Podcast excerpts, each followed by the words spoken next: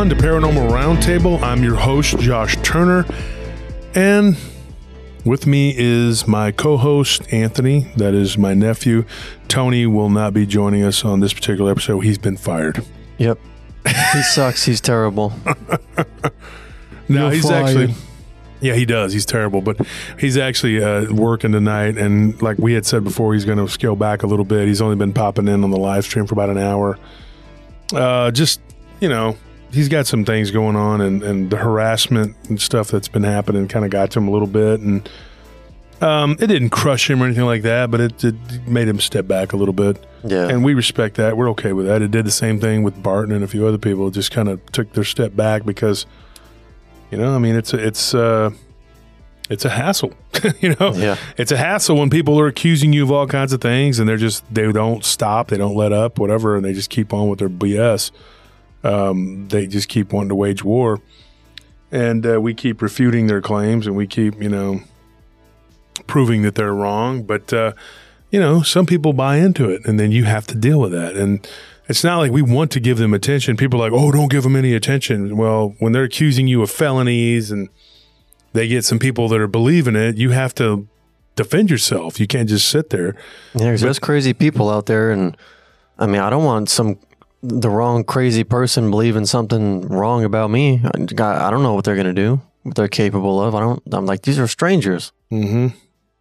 Yeah. And so, you know, unfortunately, we had to talk about it a little bit, but that's all the time we're going to give it right now. Look, here, here's what's going on.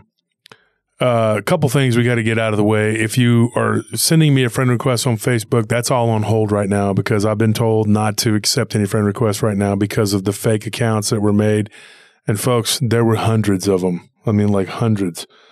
And the listeners, even of all of our different shows of ours, uh, Bettina Moss's show, Abe show, Joe and Jesse's show, Jerry and Ella's show. I mean, it, dude, there's just so many people.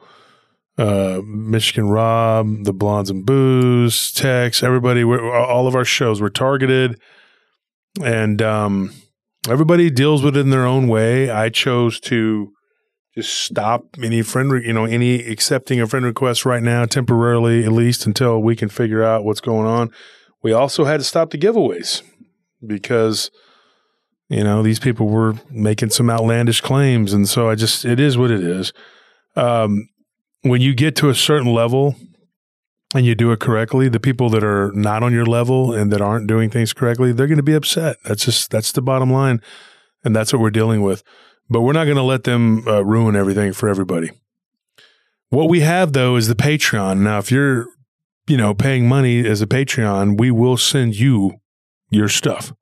Okay. Because we are pretty sure that if you're willing to pay for a monthly, you know, charge or whatever to get, you know, we will send you a swag bag. You know, we feel a lot more safe with that. Um, but yeah, I mean, people that don't like us, they're not going to sign up for a Patreon. Yeah. You know, they're not going to give you money um, to help out with the show. That's for sure. They want to see you destroyed, not making it. And uh, we do do a live stream every Friday and Sunday. Friday, Friday it's at nine, but we're going to move it. We're going to bump it to eight, so we can get you know because the chat doesn't fill up as much as it does on Sunday because we hit Sunday about seven thirty, and that's prime time, and then it goes to about ten thirty. Um, typically, sometimes we start about eight, but we we always hit you know f- over five hundred. Uh, last two Fridays we haven't hit over five hundred, uh, but Sunday we do. Yeah. So we're thinking about moving the time a little bit on Friday. And at the end of the month, we're going to reevaluate whether or not we're going to even keep doing the live streams on both days. We will do at least one a week, but we may cut back one, cut, cut one day off. And, and I'm, I would say probably Friday. We're going to cut that off and just do Sunday. Um, probably do an hour long with the guest and then a couple hours of storytelling, the retelling of people's stories. But we don't know yet. Um, in our our money situation, we have to weigh that because we have business we have to run and we have a lot of work right now. And I'm also in the process of trying to get this board game off the ground that my wife created, my, my wonderful wife, uh, very intelligent woman. She did something I don't think I could have done it. And um, especially with the time, I don't have the time. And but she helps out. She does scheduling. She works, takes the call-ins and everything the people that have to do, you know, and she helps get stories for us. She's a jack of all trades. She does a lot. And Anthony is a very important person with this. Tony, Tony helps a lot with the stories and things. Um, I have a great team. I can't say enough about them. The Paranormal Roundtable team. Everybody chips in. Everybody helps. My brother, my best friend, two of my best friends, um, my nephew Zane. He tries to chip in sometimes when it's convenient for him. Yeah. But uh, you know, and his stories in my book, though. I mean, he he contribute. You know, um, I will say this: everybody who's contributed in any shape or form, it's greatly appreciated. Whether you did it through your stories that you gave us, or you get you did it monetarily, or you gave support on Facebook through this whole situation we've been through, it's greatly appreciated. All of my friends and allies. That being said, go check out Barton Nunley's and Humanoids. He's doing some amazing work. He's going to come on tomorrow night on his show. Go check him out. Let's fill up that chat and show him some love and show the Paranormal Roundtable strength and help him out. He got to 5,000 subscribers and I couldn't be more happy for him. I want to see him hit 20, 30. You know, we crossed over the threshold uh, Sunday. Yeah. We're at 29,000 now. So we're about a thousand away from 30,000. That's a milestone. That was one of our goals. Uh, it's Yeah. not the ultimate goal. Um, but 30,000 listeners, that's not, that's nothing to sneeze at. You know, we have way more when you look at all the different platforms. Mm-hmm. So yeah, we're we're happy. I'm in the middle of my third book. I say the middle of my third book, but uh, uh, I was talking to Ken uh, Gerhard, and he was like, "Hey, what are you doing?" And I said, "I'm writing my third book." He goes, "Oh, that's awesome. How far are you?" I was like, "Yeah, I'm, I'm in the middle of it." You know, and he goes, "Really? How many pages?" I said, three. because it's a six page book. And I'm like, I was like, don't judge, man. Don't judge. There's people writing pamphlets out there and passing them off as the, the great Gatsby. All right. So all I'm saying is I'm trying. Okay. But I have a little bit of time and a lot to do. Okay. So that being said, join the Patreon, ten dollar tier, all the way up to fifty. If you go to if you go to the forty, you get both my books and then one of my fellow authors' books, and then or you get one of my books, fellow author's book, and then fifty, you get both my books and fellow author's book, and you'll get like a hoodie if it's in season. We're Yeah. ordering these zip up hoodies now, Uh-huh. right? But you guys need to go and buy one of those from the store. We have all these different kinds, and you got to have at least two. We'll send you one, but you got to order another one. Come on. They are so cool. The zip up hoodie, my wife came up with that idea, and Anthony uh, put it into place. Me, well, me and him, we did it together Yeah.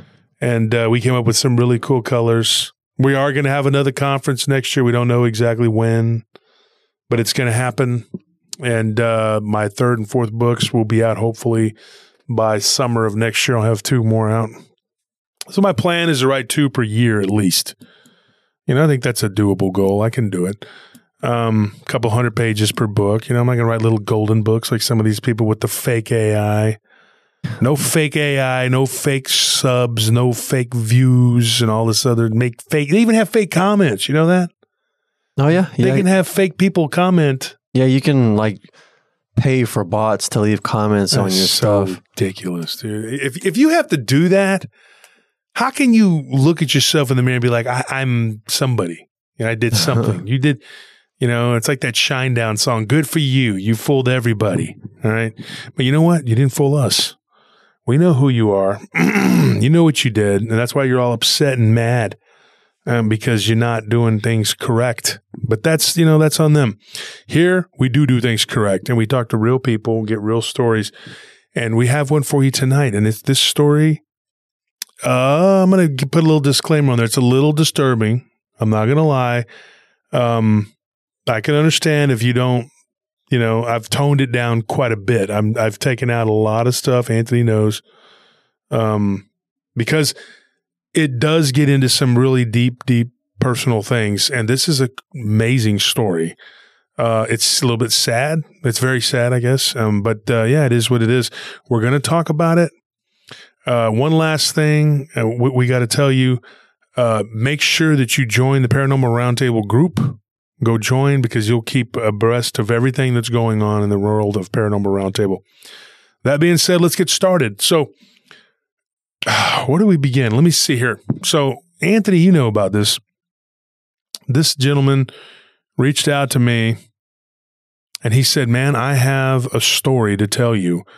Uh, my story is, he he said it's going to blow your mind. Um, I've heard this before, you know." it's hit or miss. Sometimes you're like, wow, that really did, you know, it's pretty, you know, and then other times you're just like, what, you know, it's not as, it's a good story, but it's not as epic as the person comes out and says, oh, I just got this amazing story, you know. I was raised by a family of, of, of dog headed Bigfoot. you know, uh, but no, this story. I, I, the guy's name is Brian. I, am going to use his name, Brian. Just that's all. I'm not going to say his last name or anything like that. And um, yeah, I mean, I, and and I don't know. I mean, I don't even know if that's his real name. We didn't get into that. I think that people that have something like this, they probably desire to have their their name not thrown out there. But he was okay. He said, "Just call me Brian." And uh, I'm not to say his last name, but I'll say this. Um, I believe him.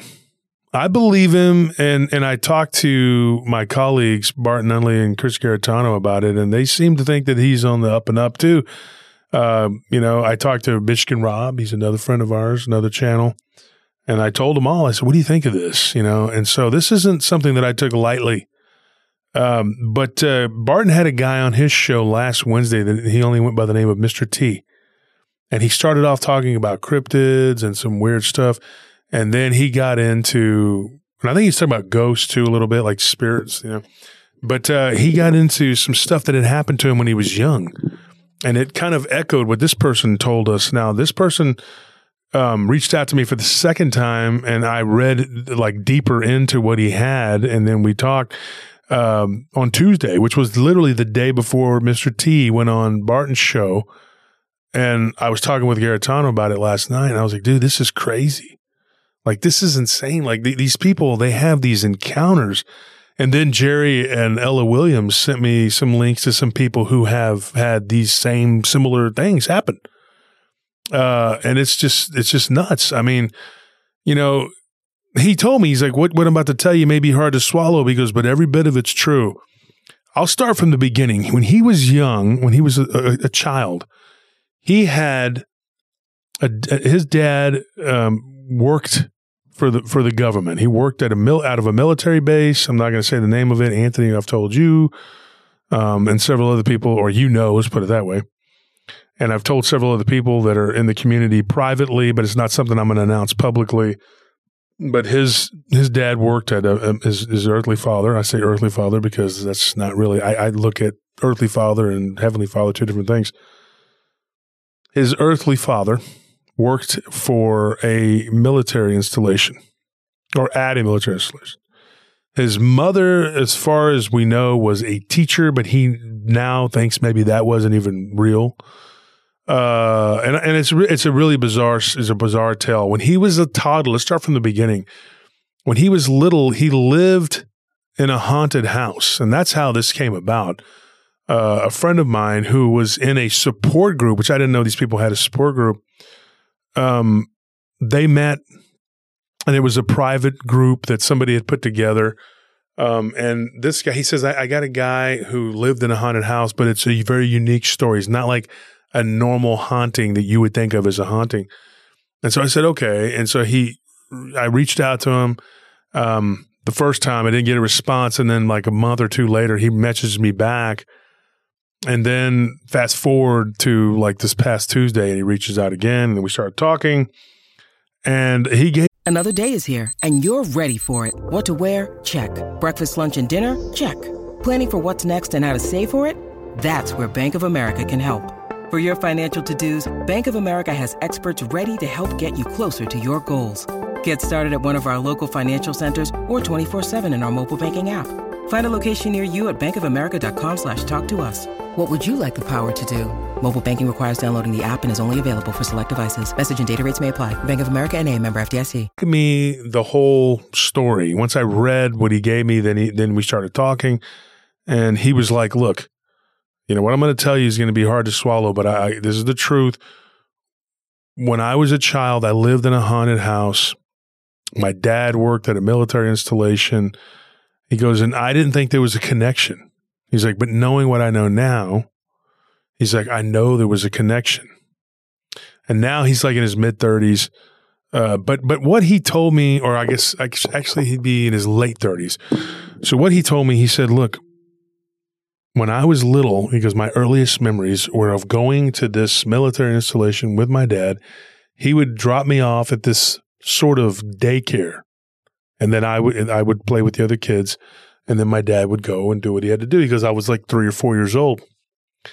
And he told me, he says, I have very vivid memories of this, but then sometimes some of it seemed like it was a dream. And he told me, he says, I, I don't know what to believe was real or what wasn't real because he said that when he was a child, he would, they would put him, they would put him in nap time, right? And then he would wake up, he would be in one room and he would wake up in another room. And sometimes he would wake up on like this slab with a sheet over him, and, and like there was just a sheet underneath him, and there would be people coming in and out of there, and he goes, I would cry because they would be sticking me with needles. Oh, that's so disturbing. And so I asked him, I said, wait, wait, wait, what, what is this? You know, what, what do you, he goes, well, he's like, I don't know at that point. I, I don't know what it was they were doing, but I think they were like taking my blood and then they were injecting me with different things. He said that as he got older, when he was five or six, he said he saw his first apparition in the house he lived in. One of the things he saw, very disturbing, looks like an angel, but it was on fire. And he said that it was like hovering in the window of his outside of his bedroom when he was a child. He also had a sister that he believes was three or four years older than him, but when he was about five or six, like like the same t- at the same time he saw this fiery angel thing, he said that that sister disappeared. And he would ask his parents about it. And when he was real small, they told him that, that this sister had gone to live with her grandparents because she was supposedly a foster child. Strange thing. He didn't believe that because he found a picture of his sister in the back of his dad's closet in his study in his shoebox. And he said, This is a Polaroid. There was a picture of us standing in front of a Christmas tree. He goes, and then there was another photo of us, like another holiday. It was like an Easter bunny or something at the mall, you know. You know, the ones with the creepy uh, Easter bunny that looks like he's going to eat you or whatever. Yeah. And he said, the dude, he goes, I, I was like, I remember this person. And he's like, her, her name was like Abigail or Amber or something like that. And he said that it, she he can't remember exactly because it was like he he had this brain fog when he would try to remember her. But he looked like her. He goes, we looked a lot alike, and I think she was about three years older than me, but I couldn't be for sure. And then his parents said, no, that was a foster child that only lived with us for one year. Um, and they kind of made up this story. But then years later, he, him and his mother, he questioned his mom when he was like 19 or something. And he said he was going to college and he was darker than his parents. Like he had more of a dusky hue Yeah. skin tone. And he didn't look like either one of his parents, and neither did this girl. Um, he does have light colored hair. He goes, but I have a little bit of a tan complexion. He's like, I, I, I guess I look kind of odd to some people because, you know, I have, you know, green eyes and I have this weird complexion. He's like, but I didn't look like either one of these people. And he started calling them people. And I said, What do you mean, people? He goes, Well, I'll, I'll, explain later. He continues to tell me about his experiences that happened in this house. One of the most disturbing experiences he had in this house was this dog like creature with this weird underbite that had these kind of conically spiked teeth. It didn't, it did, it looked kind of canine like, but not really. It had really wrinkly skin. He said kind of like a Shar Pei. That was his words, the way he described it but it, but didn't have any fur, and the skin looked like it was always like perspiring or something.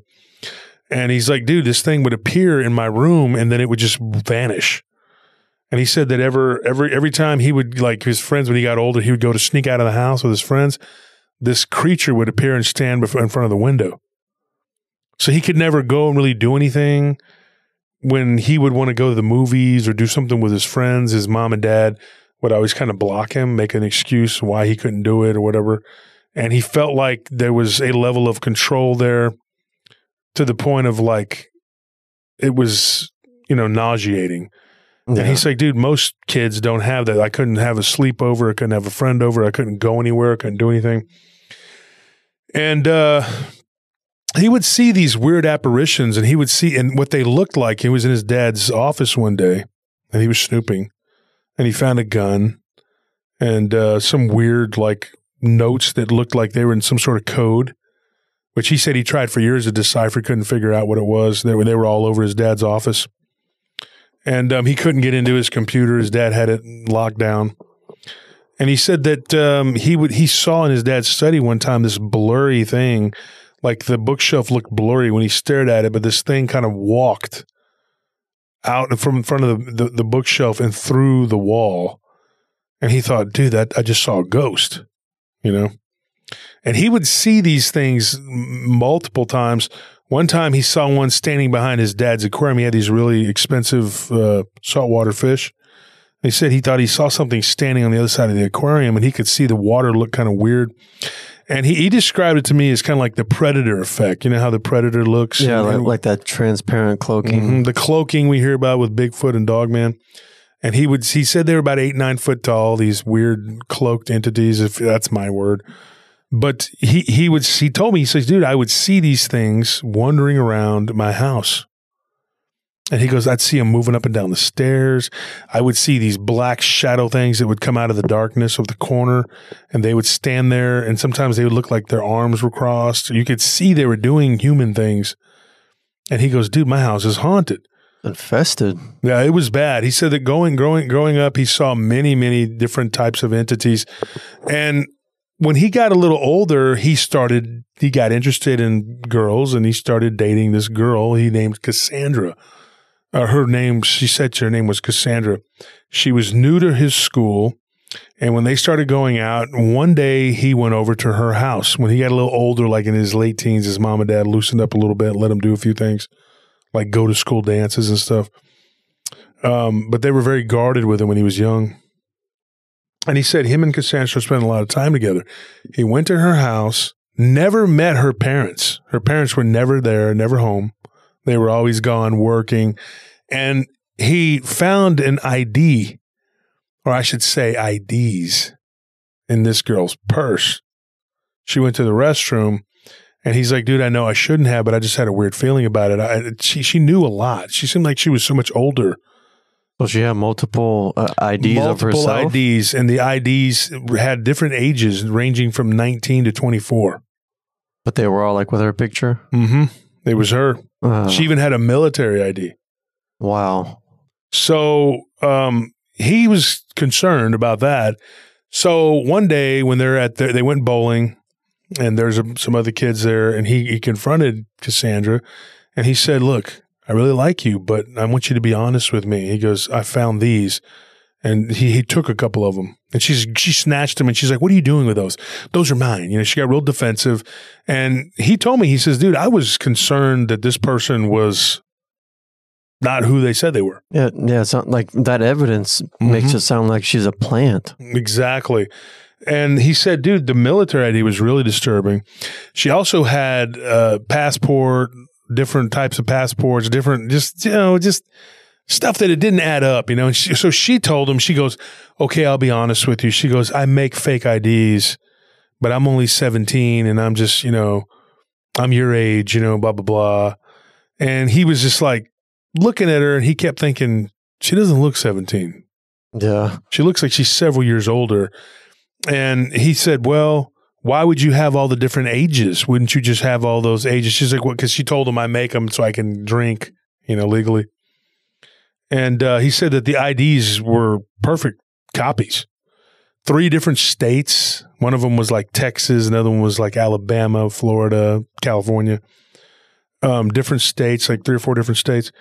And he said that it didn't make sense. He's like, this person is not on the up and up. Something's wrong. She was also into Kabbalistic magic. She started teaching him about magic and Oh, all these different types of, yeah. And then the last story she told, she says, okay, well, I was actually Amish. I lived with an Amish family in Pennsylvania. Um, and she said that I, I ran away from the ordinance and I ended up, you know, being taken in by the family I'm with now. You know, there were no pictures of this family that she lived with. Yeah. She had no siblings. They were never there. They were always at work or doing something else. And he just thought this is this is crazy. She didn't work, but she always had money. And one day he stayed the night with her and he woke up and she was on the phone in another room and he starts listening and she's like, "Yeah, I think it's okay. I think it's okay. I think that he's he believes me."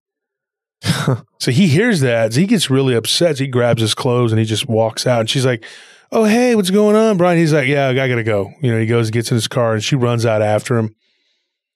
And he stops talking to her, and then she quits coming to school. So about a year goes by, and he's in his senior year in high school. He's 18 years old, and he starts dating this other girl. And as it starts to get serious, his mom and dad ask him about Cassandra. And they kind of did it in a way where it was in front of this other girl that made him feel like they were trying to put him on the spot and force something like they were being really rude to this girl and they were just it wasn't it didn't add up it was like why are they so hostile to this person and why are they why do they keep bringing up this other girl Yeah. the mom claimed to have been in contact with Cassandra. Cassandra wanted to reach out to him. So one day, his mother gives him, she's folding his laundry, whatever. She brings him this paper and says, Here, this is Cassandra's number. I just really thought you were made for each other. And she seems like such a sweet girl and blah, blah, blah. So he really liked her, though. He really liked her. And he thought, you know what? Maybe I should give it a second chance. Maybe I was being overly suspicious. He calls her up and she says, Look, I need to tell you some things. You need to meet me. Okay. So he goes to this coffee shop and he meets this girl. She says, Look, she's like, I'm not who you think I am. And he goes, Oh, no, no, duh. You know, like I, I've figured that out, you know. She's like, But I like you. She's like, I really actually like you. And he goes, Well, how old are you? She's like, I'm 20. That's my real age. I'm 20 years old. And she's like, she's like, I'm not a high school kid. She's like, but I was part of a program. Now this is where it gets really goes off the rails. She says, I'm going to show you some things. So she's at that point in time, she began to teach him how to actually remote view. That's what he called it. And he said then she began to teach him about astral projection and how to come out of his body. And she used some very esoteric things and was showing him she was part of a program that she described as a magic psyop that actually was established by a sort of shadow military whatever and they actually went to school together at this point he was 18 she was 20 right she says you don't remember me she's like but we were in that same program our parents were in the military together she says you need to go and take a look in your dad's filing cabinet, the one that's locked. She's like, right behind the liquor cabinet. You go and get the key, go in there. She knew where it was at. He's like, You've been snooping in my house? She goes, Trust me, I've been in your house. She's like, I know. And she's like, He's like, Okay. He goes home. She's like, You can't tell your parents. She's like, I'm risking my life to tell you these things. So apparently they thought that she was what they called a perfected agent, somebody who was perfectly brainwashed, I guess, is that's what I gather. Oh, okay. And so he said that, that that they trusted her, they believed that she was on the up and up, but she turned and started telling him the truth. He goes over there, looks behind the liquor cabinet, behind a certain bottle of liquor, sees it right there. There's a key. He takes it, he goes to the filing cabinet, he opens it up, and he looks into the filing cabinet, and there is an adoption certificate. He was adopted. His Huh. real mother was a Native American woman who was from Seattle, who was basically a drug addict, who did the right thing and went into a program to try to get help, gave her child to the grandmother when he was a baby, little two year old, whatever. And while she was in that program, somebody betrayed her Your brain needs support, and new OLLY Brainy Chews are a delightful way to take care of your cognitive health. Made with scientifically backed ingredients like Thai ginger, L-theanine, and caffeine, Brainy Chews support healthy brain function and help you find your focus, stay chill, or get energized. Be kind to your mind and get these nootropic chews at olly.com. That's O L L Y.com. These statements have not been evaluated by the Food and Drug Administration. This product is not intended to diagnose, treat, cure, or prevent any disease. And told, you know, the child protective, whatever people. Um, yeah, they went to the house and they they took him. And basically told the grandmother that you know she's an unfit mother. We can we can do this the hard way or the easy way. We can take everything you have and leave you homeless or you can give up this child and we'll pay you and we'll continue to pay you. And you know because you can't take care of him you're poor basically and they threatened her so it's like take the money and leave them and let go or face consequences Yeah. of, of us doing things to you Basically, state sanctioned kidnapping. Basically, yeah. When you put it down to the to the brass tacks. So he finds out that he's not, you know, and there's all this paperwork on this. And so this is something that he found out later on. Like he found out he was adopted, but he found his birth mother. And this is where it gets really sad because he found her two months before she died of liver cancer. Like, you know, so she was our liver failure, I'm sorry. So she she had fallen into alcoholism, never really recovered, and was had been sober for a couple years, but wasn't enough. She was dying It was too little, too late. too little, too late. And she's like, she's like, I got clean, only to find out that they had taken my child. And she's like, and I never recovered. Um, she said that she was sober for a while, but she relapsed, you know, and then just fell into alcoholism and drug addiction. And she's like, I don't know if it was it was better for you to have a better life like that. And he wanted to lay everything out there to his birth mother and tell her, look, this is what's happening to me. This isn't correct. But he thought, why dump all that on a dying woman? So he just told her, yeah, mom, I'm okay. You know, everything was fine. And then she passed away. And she died, never really knowing the truth. But his grandmother was still alive. And he told her.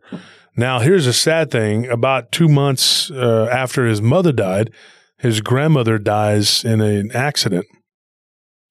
And um, he didn't go into details about the accident. He just told me that there was an accident and she passed away. And I said, Do you think that it was nefarious that somebody caused it? He goes, I don't know. But he said that as he got older and time went on, he had these these hauntings would would gotten more severe. Things would grab him in his bed, and he saw a book being pulled off the shelf slowly. Like this, he had this like stack of.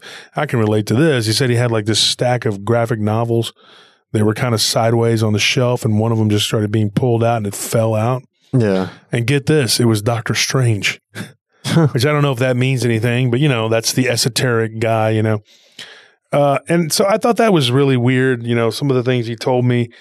He saw a man sitting in his dad's study that looked like he was from the 1800s who just like dematerialized before his eyes.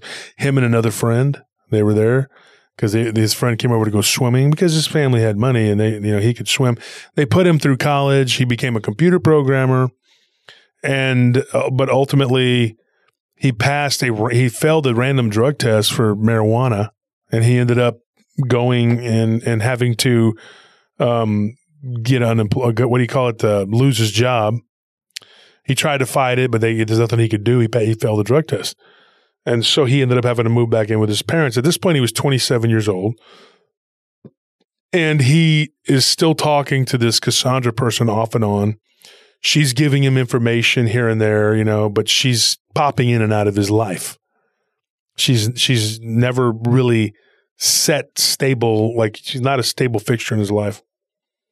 And she claims because she is kind of in hiding and on the run, so she couldn't be, you know, and his parents did this whole like just complete about face about with her. They were like, stay away from her. She's a bad person. We looked into her and she's a junkie. And they made up all this stuff, which he believed at this point was a lie just to try to get him away from her because I think they figured out that she was, you know, Yeah. And then he had these people, like he started having these abduction scenarios that were taking place when he was like like 10 or 11. The first one he remembered. And there were these human looking beings, like that would come into his room. And there were these creatures sometimes that would accompany them that looked like one of them looked like a pillar of light at one point. He would like just appear in his room and just kind of be like observing in the background. And then another one looked like a lizardy looking person with like these weird like military insignias on these black uniforms. It just looked weird. Like they were stars and like this weird looking planet looked like Saturn or something. And he said that it was very bizarre.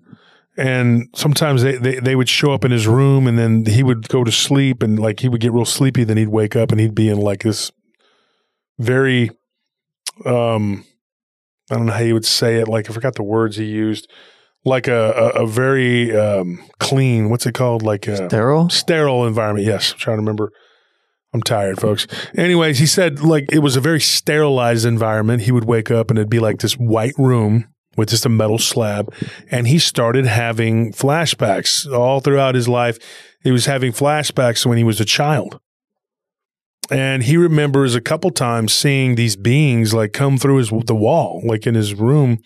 And when he would go with them, sometimes he would look back and he'd see his body laying there. So at one point, he he used the technique that his girlfriend, friend, whatever she was, contact Cassandra. Don't even know if that's her real name. And so he said that she had taught him how to leave his body. During one of these abduction scenarios, there were these two human entities there. I say entity because I don't know they're human. He wakes up in the middle of it. Then he like closes his eyes and just lets himself drift back to sleep. And then he comes out of his body and he sees the two human entities there, but he sees two other entities that look completely different than these humans with these little spikes on their heads. But they looked, one of them looked a little reptilian, the other one didn't look so much reptilian, but he could tell they were something. They were like the same species. They looked different, but they were the same. Yeah. And he said that they had this weird greenish blue skin. And he goes, I couldn't see them when I was physically awake, but when I came out of my body, I could see them. And he said that whenever he noticed this, that there was this ball of light that had this weird tail that was kind of hanging in the middle of these people, entities, whatever, the room. And it began to roll itself up into a small ball. And then he realized, because he was hovering in front of a mirror in his dresser, that he could see himself. He goes, and I look like a yellow ball of light.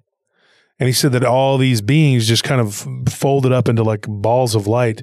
And then they all shot down into this gray tunnel, grayish black tunnel. And he decided to follow them. When he followed, this was when he was 27 years old. He ended up showing up into this military installation where immediately there were these two guards that came out.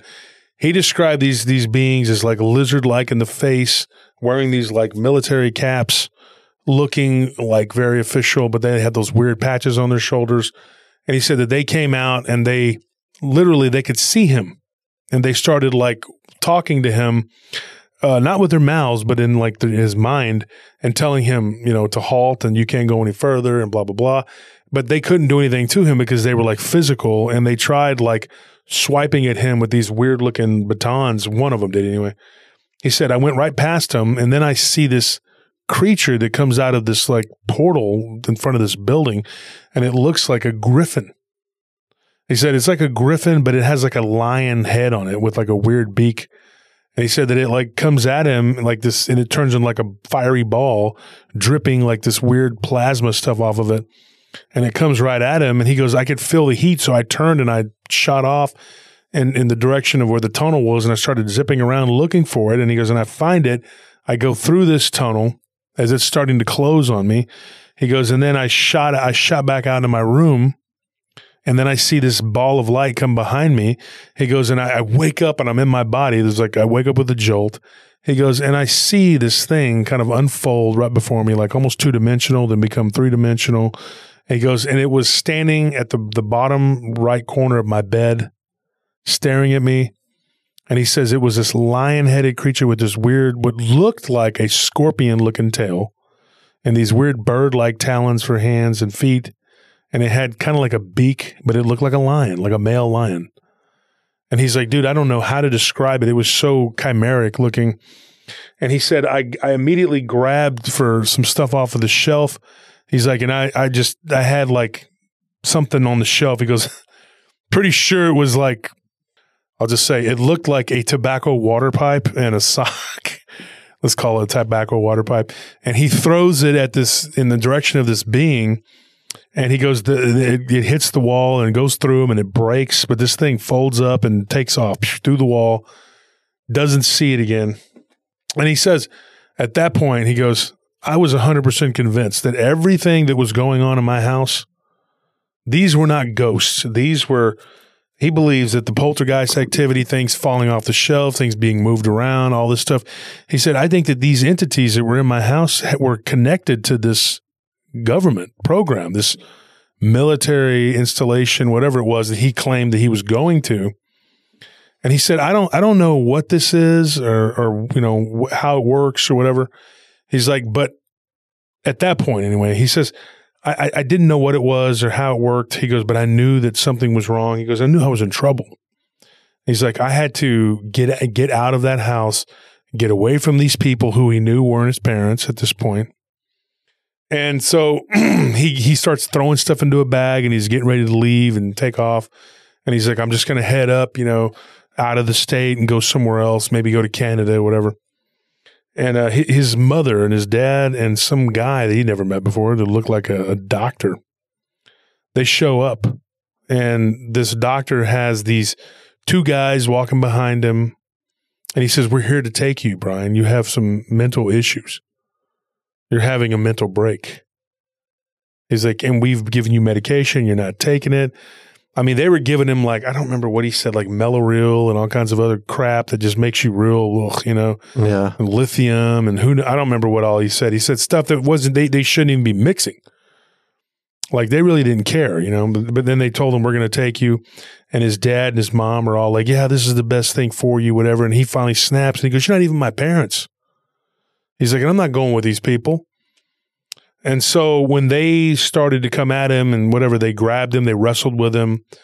He calmed down and he says, okay, okay, uh, that's fine. I'll go, I'll go, whatever. He goes and they, they put him in this van. They take him to this facility. When he gets inside, he's there and he's talking to this woman who's going to be his therapist. He, she's like, I'm your therapist, whatever. She's like, You've been going around telling people a lot of weird stuff, you know, you, you're having a mental break, telling the same thing, basically telling him that he's crazy and that he needs help. And when he when he had told when he had confronted his mom and dad about this weird dreams that he was having, all these different scenario scenarios that had taken place, you know, they were just like, "Oh my gosh, you know, you're you're, you're going mad, you're going crazy, whatever." He goes, he stays there. He's like, I'm there for about two weeks, and it is a facility. I'm not going to say the name of it because it's an actual facility that houses people who have mental health issues. It's a legit place. Um, he gets a visitor, and it's this girl, the girl that he was friends with. She shows up, she signs some papers, and they release him to her. It was her and another woman.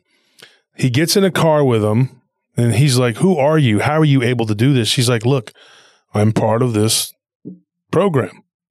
She's like, But I am considered, you know, an asset. She's like, Now your parents argued that you're not your real parents, but your adopted parents were on to me and they tried to turn me in and say that I had turned and this and that. And she's like, But I had, I've done enough with these people that I know that, that they will believe me.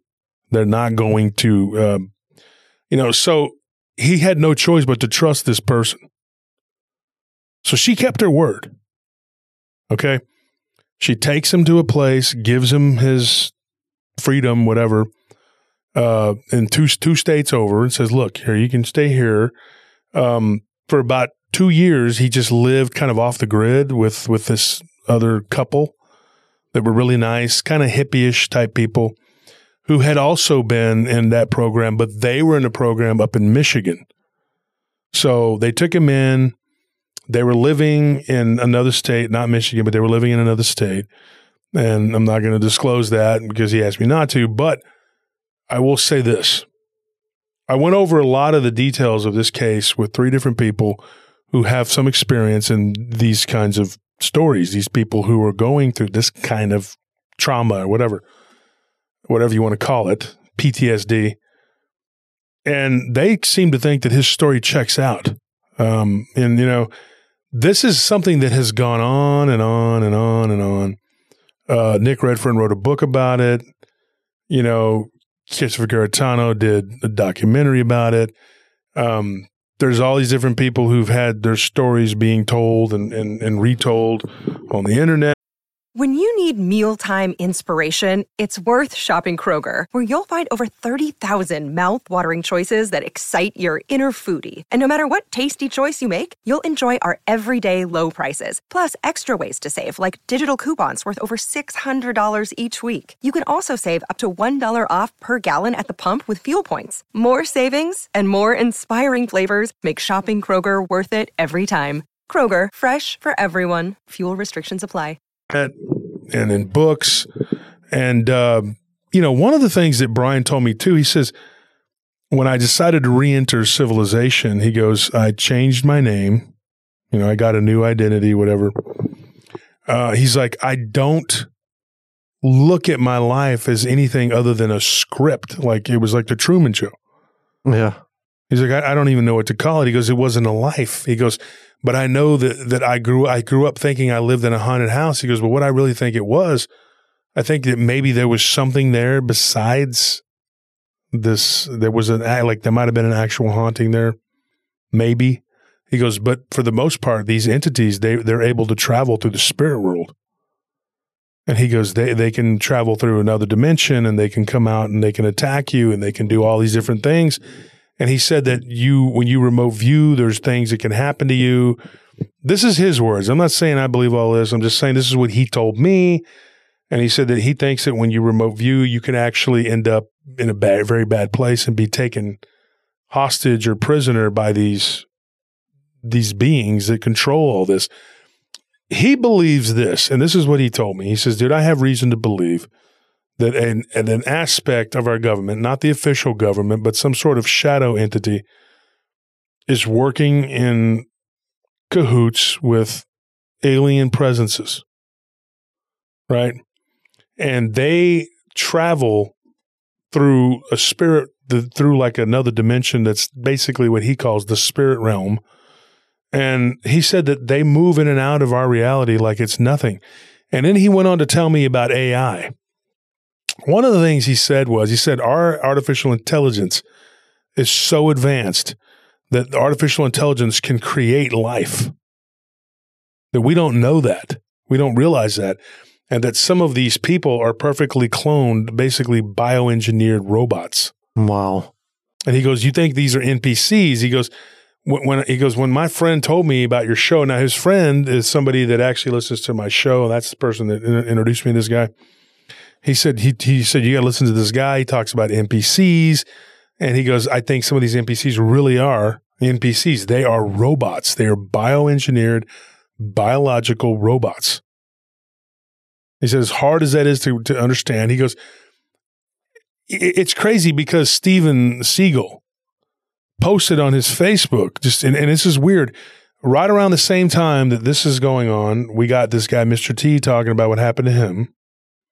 You know, we got people talking about these different things that have happened to them with the MK Ultra and all these different like programs and things. It's just it's so crazy. Then you have Steven Seagal talking on his on his Facebook about these AI that that that it's been around since the 1940s and that it's something that the it was on the navy it was in the navy now, I don't know if I believe all, you know, whatever. I don't know Steven's source, but the fact that he was talking about it and it comes out around the same time that this guy contacted me, it's weird. It's really weird. I don't think there's any coincidences. And people that listen to the show, they know. They know that there are no coincidences. And you can't sit here and say that anybody that gives you a story is 100% correct. And you can't say that 100% wrong because you don't know. It, to me, it's just the guy's story, it's his encounters. And you can't tell me that it's right or wrong or it's true or it's not because we don't know. Yeah. We really don't know. But one of the things this guy told me is he said, I had a near death experience. Um, he was in a lake. He was dating a girl, the girl he's with now.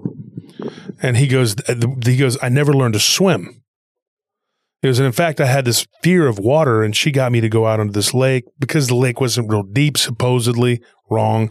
He gets out in the middle of the lake, they're on this little paddle boat, and and he falls overboard. Like he started because he has seizures. and he didn't really know where they came from or how long. But in the last ten years, he's had all these weird seizures, and so he's in the process right now of getting checked, you know, getting his brain and all that done. Um, he thinks that there could be something there. I hope not, for his sake. But he said I had a seizure a few years ago, and he goes, and I fell into this water, and I and I went unconscious, and I drowned. He's like, and I was under the water for. I mean, I, I went under, like I was I was dead, clinically dead. And then he was revived. She pulled him out. She resuscitated him herself, like she did CPR on him, uh, pulled him to the shore. He wasn't that far out, but he was far out enough to where when you have a seizure, you drown, you know? And she had to dive down in. And she, he said, dude, I remember being kind of out of my body and looking down into the water. And this is weird. He says, I see these ghostly looking hands coming up out of the water, pulling my body down. And, and my girlfriend was diving down, struggling to pull my body away from this, whatever it was. So I asked him this. I said, let me ask you a question. I said, do you feel like there are spiritual entities trying to kill you? And, you know, maybe causing these seizures or something? He said sometimes when if he looks directly toward the sun, he feels like he's going to go unconscious. Certain types of light, you know, Uh-huh. strobe, anything strobe like. Oh, he got yeah. pulled over by the police and he went unconscious for a ticket. He was guy he was driving too fast Yeah. and he got a ticket. But he said that he went unconscious and then as the cop knocked on the window, he kind of opened his eyes and he realized that he had blinked out. And he told the police officer, he says, your, your lights are, you know, and the cop was unsympathetic and said, well, maybe if you're having seizures, you shouldn't be driving, blah, blah, blah. And he said that he hasn't had anything like unusual, like nobody's visited him and told him, well, you better watch yourself. We're going to get you. Nothing like that. But he has gotten weird phone calls from landlines that he's been in places where he shouldn't have gotten them. He was eating in a restaurant one time, like at a Denny's, and he got a phone call and they said, Hey, you know, you know, Mr. I'm not to say his last name, but you know, you have a call and he goes up there and he answers it.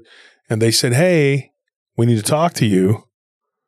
And he, they tell him, they're like, this is about your car's extended warranty. I'm joking, folks. I'm kidding. And I'm not trying Well, to make the real light. scary part. That's the scary part. Telemarketer. Yeah, I'm not. I'm not trying. I'm just trying to lighten the mood a little bit of levity because this is a dark subject. But this this person, they ask him, you know, like, "Are you enjoying your dinner, Brian?" And he just Huh. like immediately hangs up. Like these people have done this to him. Trying to intimidate him. Yeah, but they haven't shown up and and said anything. But he has been in different places where he thought maybe somebody was watching him. But he said maybe I'm just being paranoid. I don't know. But he said, dude, if if you're ever in doubt in your house and you think it's haunted, he goes, you might want to wonder, is this some sort of ghost?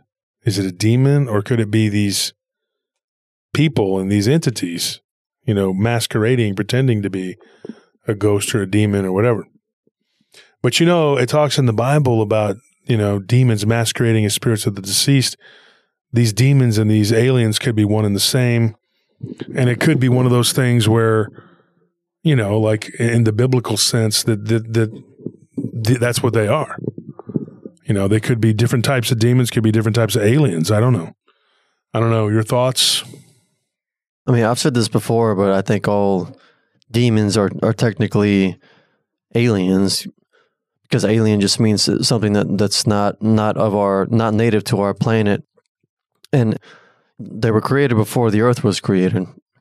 They're not native to to Earth, so technically, yeah, they're they're all aliens, but not all alien life form is going to be a demon.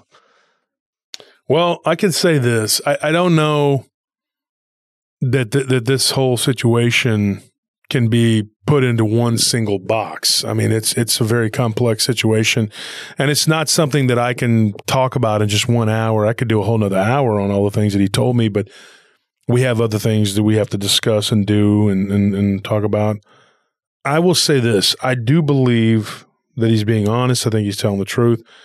What that was that grabbed him in the water that day and tried to kill him, I, I don't know if that could have been just a coincidence. Maybe it was a water spirit and he just happened to be there at the wrong time. I don't know. But I, I doubt it. Everything that's gone on. He said he feels like it's a mark. Like, you know, you're marked and once you're on their radar, you don't go, it doesn't end. And he said that th- these things, they see the light in him and they try to take it, you know. Um, that's his take on it. That's what he believes. I'm not. I'm not going to argue with him and then say, "Well, I don't know," because I don't know. Um. So he said that that like uh, when when when astral projecting, like there the, that you have to be careful because there are, there are these beings that will that will like take you or try to like uh, mhm. I guess like kidnap you or whatever. Yeah. Okay. You can become uh, incarcerated as a spirit. Yeah, um, I was actually. That's so weird because uh, I was actually watching this this video the other day about like people who will use like the um, cough syrup as, as a, a recreational drug, and one guy took it so far that he reported that that he was like out of his body, and he was met with like these these beings, which he referred to as like some kind of like cosmic police or spiritual police or they were like some kind of like guardians like security or whatever. Yeah Yeah. sentries. And there were certain areas where he said that he would see them and that they would just forbid you from going past them and that they were so like uh powerful and, and intimidating that he had more to describe them by, but he, he didn't want to go in, into detail because they told him, "Don't talk about us. Don't tell anyone about us. Don't don't divulge any information once you get back. Just you're forbidden from entering this place." And so, like, all he did was was just call them the Dream Police, and that's what he called them. Um, he didn't want to go into any more detail other than calling them that and saying what their job was. And I told you about what happened to me one time when I was dreaming. And usually, when I come across entities in my dreams, I don't feel like they're any more powerful than me. They can't do anything to me Yeah. spiritually. Well, it's all. I think that they're highly reliant on smoke and mirrors, on creating the illusion of of having authority over you. And if you don't have faith in Christ, then their authority is real. But it's it's like a paper tiger because if your authority is there, then they're the ones who are afraid. You know, like like I mean, if your faith is there, then they're the ones who need to be afraid. Well, and then again, they may not be the bad guys because I what what I was gonna say. I don't know if I told. I'm sure I told you, but I don't know if you remember. But I ran into this being that like I bumped into it, and it was oh like yeah, that giant. giant, like Yeah. a chest plate. And I look up, and he had this big flowing beard. He was blonde haired, blue eyed, Viking, very Viking looking. Yeah, Nordic, and I'm pretty sure I was within the earth. And this, and now this, anybody can say, okay, that was just a dream, but it didn't seem like a dream to me. And the, my instant thought was like, he's blocking me from going somewhere. And he didn't open his mouth. He just gave me this very stern look. He wasn't hostile, but it was like, if I try to do something to this guy or try to act out in any sort of hostile way, violent way, whatever, I'm going to be in big trouble yeah. because I was nowhere near as powerful as this being. And I've never, in my whole life, I've never ran across anybody like that. yeah. He was the most powerful entity I've ever come come up against, and it was just like hitting a wall and then looking up, and his his he was so wide and so big that it was like this is a giant, you know. Yeah. And he was he didn't grab me, didn't touch me, but the idea of trying to fight past this guy was just inconceivable. And I think that it would have I would have been in big trouble if I tried anything. And so it was kind of like mind speak, but there were no words. It was just like being told in, a way, like the feeling you get of saying, "Go back, yeah. you don't belong here." And I did, and that was it. And I woke up. Um, now I've faced other beings that were like giant looking beings when I was out of my body, and they were no problem. I could they they just looked big and strong and nasty and mean, but they were no tougher than me. And Yeah. you just fight with them and you get past them or whatever. They'll try to grab you and drag you down. I've had things try to pull me through a wall. Um, it just depends. I mean, like, and and some of it seems dreamlike, and some of it seems more real than this. Yeah. You know, it's just different types of, uh, I don't know, different levels maybe. But what it sounds like with this guy, you know, what Brian went through was like he was facing entities of all stripes and all whatever. And I think he was, he called it, he said he had this one encounter, and I'll tell this one. This is very, I'm not going to get into it. I might tell this one on the. You know what? We should probably talk about this one on the Sunday. Mhm. Um, I can maybe do that this coming Sunday, folks. But he said that he was having an encounter with what he called a council. He called it the Galactic Council. He didn't know it. He didn't know Oh, what to wow. call it. But some people will call it the Intergalactic Council, and I've heard that before. But he's like, "Have you ever heard of this like Galactic Council?" They were like this.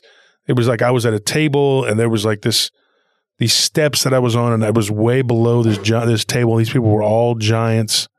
They were all like three to four times the size of a normal human being. Yeah. He said maybe 20, 30 feet tall. And they could see they were just sitting down and they were huge. And there were all these smaller little entities were around him and they were talking and they were kind of ignoring him. But there was this one that was sitting above them that looked like he was falling asleep. And he, but he said that he had these weird looking tentacles and he said it was like he was a, uh, like a judge or something. Like he wasn't like the boss, but he was there to pass judgment on whatever they were doing. And um, he just said he remembers like kind of getting sleepy, and then he woke up and he was in his room.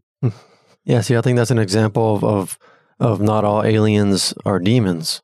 I don't know. If those beings were organized enough to actually have a council and, and sit down and discuss things, that that's not really demonic behavior. You know, like wor- working together and and and, Yeah, they don't play well with others. Yeah, exactly. Like work, the cooperation is not in their repertoire. I believe that th- this is what I believe. I believe that there are some, as they call the shaitan. hmm And I'm going to leave with this. And folks, think about this. I believe that there are some entities that are evil and they are organized. And it's kind of like, it sounds silly, kind of, but like Dungeons and Dragons, you have chaotic evil, then you have lawful or lawful evil, which is like, it's like a type of evil that's, that's order. Yeah. You know, there's, there's organization, but most of them I think are chaotic and, and they only will, will work together to suit their own purposes and needs. And ultimately they'll turn on each other. That's their biggest weakness is that they're not loyal hmm but they would be considered outlaws by any organization, whether they're good, bad, whatever. Even organized criminals have to be leery of people who are chaotic criminals because they'll get you in trouble. Um, so, you know, th- be, that being said, folks, thank you for listening to PRT Paranormal Roundtable. This is food for thought. I'm not going to sit here and say that this is the unadulterated truth because I don't know. Um, I just can only relay them. I'm the messenger. I can only relay what was told to me. Um, but I did give some of these, uh, the a bulk of this information, not all of it, but most of what I could, and then some intimate details that he told me about some stuff that I told you that we can't talk about on the show, Yeah. and things that I told Christopher Garetano, Barton Nunnelly, and a few other of my trusted friends. You know, um, yeah, it's really weird. I mean, it's like I can't say a hundred percent, you know, that I believe every single thing he said because some of it, even for him, he seemed kind of like he was not totally grasping it because he was he was like in this dream state, you know. Yeah. And some of the stuff I left out because it's just too hard to fathom because he didn't even really understand it. Because think of it like this all this stuff is going on, you know, and it could be real, but then you could also be having dreams about this stuff because it's created PTSD that's giving you nightmares. So Yeah. the nightmares could be real too. They're flowing out of whatever happened to you. So then that muddies the water even further. You know what I mean? Yeah, especially because uh, as a kid, he has no idea what what he was being injected with. yeah, this this weird fluid. Um, and and I kind of joked, and I, I don't think he thought it was funny. I'm sorry, Brian. I'm a joker. I do say things that are. I, try, I just try to lighten the mood with levity. But he said he there was this green liquid at one time. He looked down, and I was like, well, maybe it was radiator fluid. I was just joking, you know. Mm, yeah. And he, and he he just then he didn't he didn't laugh. but I said, okay, I'm not I'm not trying to be funny, but you know, I mean. Who knows? Yeah. You don't know what that is. You know, I mean, Is he still in contact with his adoptive parents? no. He got away from got them away completely. from them. Hasn't talked to them in years. oh, good. I think he said it's been like you know twelve years or something like that. Does he still get the phone calls to this day? Sometimes Oh, um, poor guy. he goes through burner phones and things like that. I mean, I mean, he's used two different phones numbers just since I've first talked to him until recently. And it's like the ultimate existential crisis is to see your life unfold before you as a as a lie. And then when you try to tell people, they're going to think you're a liar too. Yeah. which is why a lot of these people don't come forward themselves. That's unfortunate because I gave him that option and he was, no, he didn't really seem, you know, his buddy now, on the other hand, we've told a couple of his stories already and, I, and you know who that is, but he, he was very forthcoming. They met e- each other at a group which started out as Alcoholics Anonymous, Yeah. but then there was like a group within a group that were survivors of this. Oh wow. Yeah, there's there, there's a whole th- thing like an underground thing that I didn't I didn't know it existed. Like, you know, four years ago you told me this, I would have been like, "What, dude? This is like the story from the LBL." You know, they're like, "Oh, these devil monkeys." I'm like, "Okay, whatever." You know what I mean? Yeah. I didn't know what these people these people. It just sounded really. What what is the word? Ratchety, you know, like or like I don't know what the word is. Like it sounded really uh, uh, weird, you know. And I'm just thinking, this is not, you know. But as we've gone down this proverbial rabbit hole, I mean, you just start to come up with more and more weirdness, and every door you open takes you into another journey onto some other. You know, I mean, we're talking about the inner earth and people being abducted by inner earth beings, and then some people going into the sky. You know, people are seeing heaven, they're seeing hell, they're seeing all these weird things. But that's that's thank you for listening to PRT because that's what we do. We talk about the weird and the strange, the esoteric. We talk about alternate realities, Dogman, Bigfoot. You know, it is what it is. I mean, we just talk about all these weird things. Um, I don't know, man. I mean, pe- people come to me, you know, and it's like the story that I with the Scottish guy that went through the cult thing in northern Yeah. Scotland. We talked about that on Sunday on the live stream, folks. If you if you don't check out the live stream, go and listen to that story on YouTube. It's it's the last story we talked about, the last encounter story we talked about on Sunday's show on the live stream. You know that story there. He tried giving that story to a, a couple other YouTubers, podcasters, whatever, and they just they just kind of scoffed at him, like, "Oh well," because it doesn't fit this painted narrative of this dog man. You know, it's not it's not a dog. It's not a werewolf. It's a dog man. Yeah. You know, and the dog man. You know, it's they- not they- as simple as an undiscovered species. species of animal or some bullcrap. So you know th- th- you can't, and I'm not saying that's bullcrap that that could exist, but I'm saying that's not what that was. Yeah. So when when you you know got these people, they have this agenda. Well, you know that Mr. T that was on Barton show. You know, he said he went to several people and tried to give them his story, and they just like, yeah, whatever. Brian, the same thing. He reached out to one other large YouTuber that wasn't interested in hearing what he had to say. Yeah. And that's unfortunate because, you know, I'm, I'm, I'm not, you know, and this one guy, he tried to say that, that, oh, he's like the trash, uh, the trash compactor. He'll take any story, whatever. I, I want these people to have a voice. Yeah. I mean, why would you discount what they say because it didn't happen to you? yeah, exactly. Because it's no weirder than, you know, like, in this one guy in particular, he's got a very hard to believe dogman story. He had the nerve to pop up and say something about that. You know, I'm like, yeah, you know what? Y- your story is, you know, just as suspect as anybody else. Yeah. Like my story, I got witnesses. You know, I mean, they got witnesses. These people don't even have a witness to their story. And you're going to call other people out and say silly things. Well, you know. Anyways, folks, this is the third time I'm going to say it. Thank you for listening to Paranormal Roundtable. I'm your host, Anthony. I mean, I'm your host, Anthony. I'm your host, Josh Turner. I'm with Anthony. We're tired. It's late. And uh, we got to go to the gym even now. So, folks, we'll see you. Thank you for tuning in and good night.